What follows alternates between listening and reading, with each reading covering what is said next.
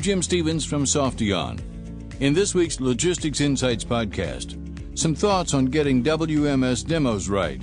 We'll be back to discuss that important topic in just a few seconds. This podcast is brought to you by Softeon, providing innovative solutions for warehouse management, warehouse execution, and distributed order management. Softeon, delivering supply chain success every time.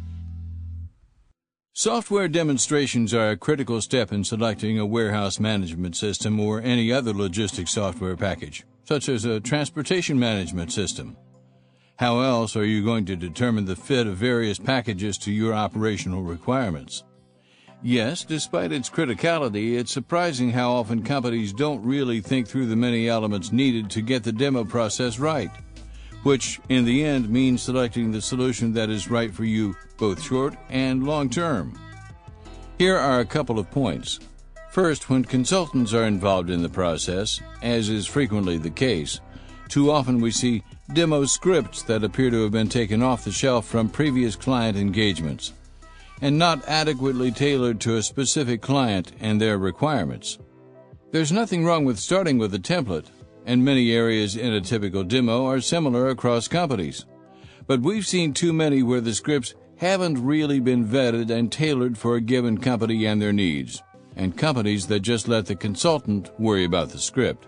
The result? Some demo items that aren't really germane to a company's real requirements, and missing elements that really are important. The real message here don't completely outsource demo script development to the consultant. Have the selection team look hard at the script to make sure it reflects what you need to see and doesn't include largely irrelevant requirements. Point 2.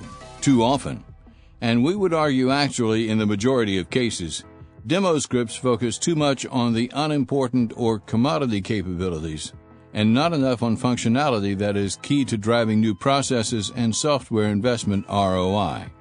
For every WMS project, there are maybe six or eight or ten capabilities that are difference makers in terms of achieving the to be state and delivering the results promised in the business case. These critical capabilities need extra demo time for a very thorough vetting even if that means having less time for other areas that involve functionality that will be used but is not essential for success. And yes, this does take some work to determine those key areas.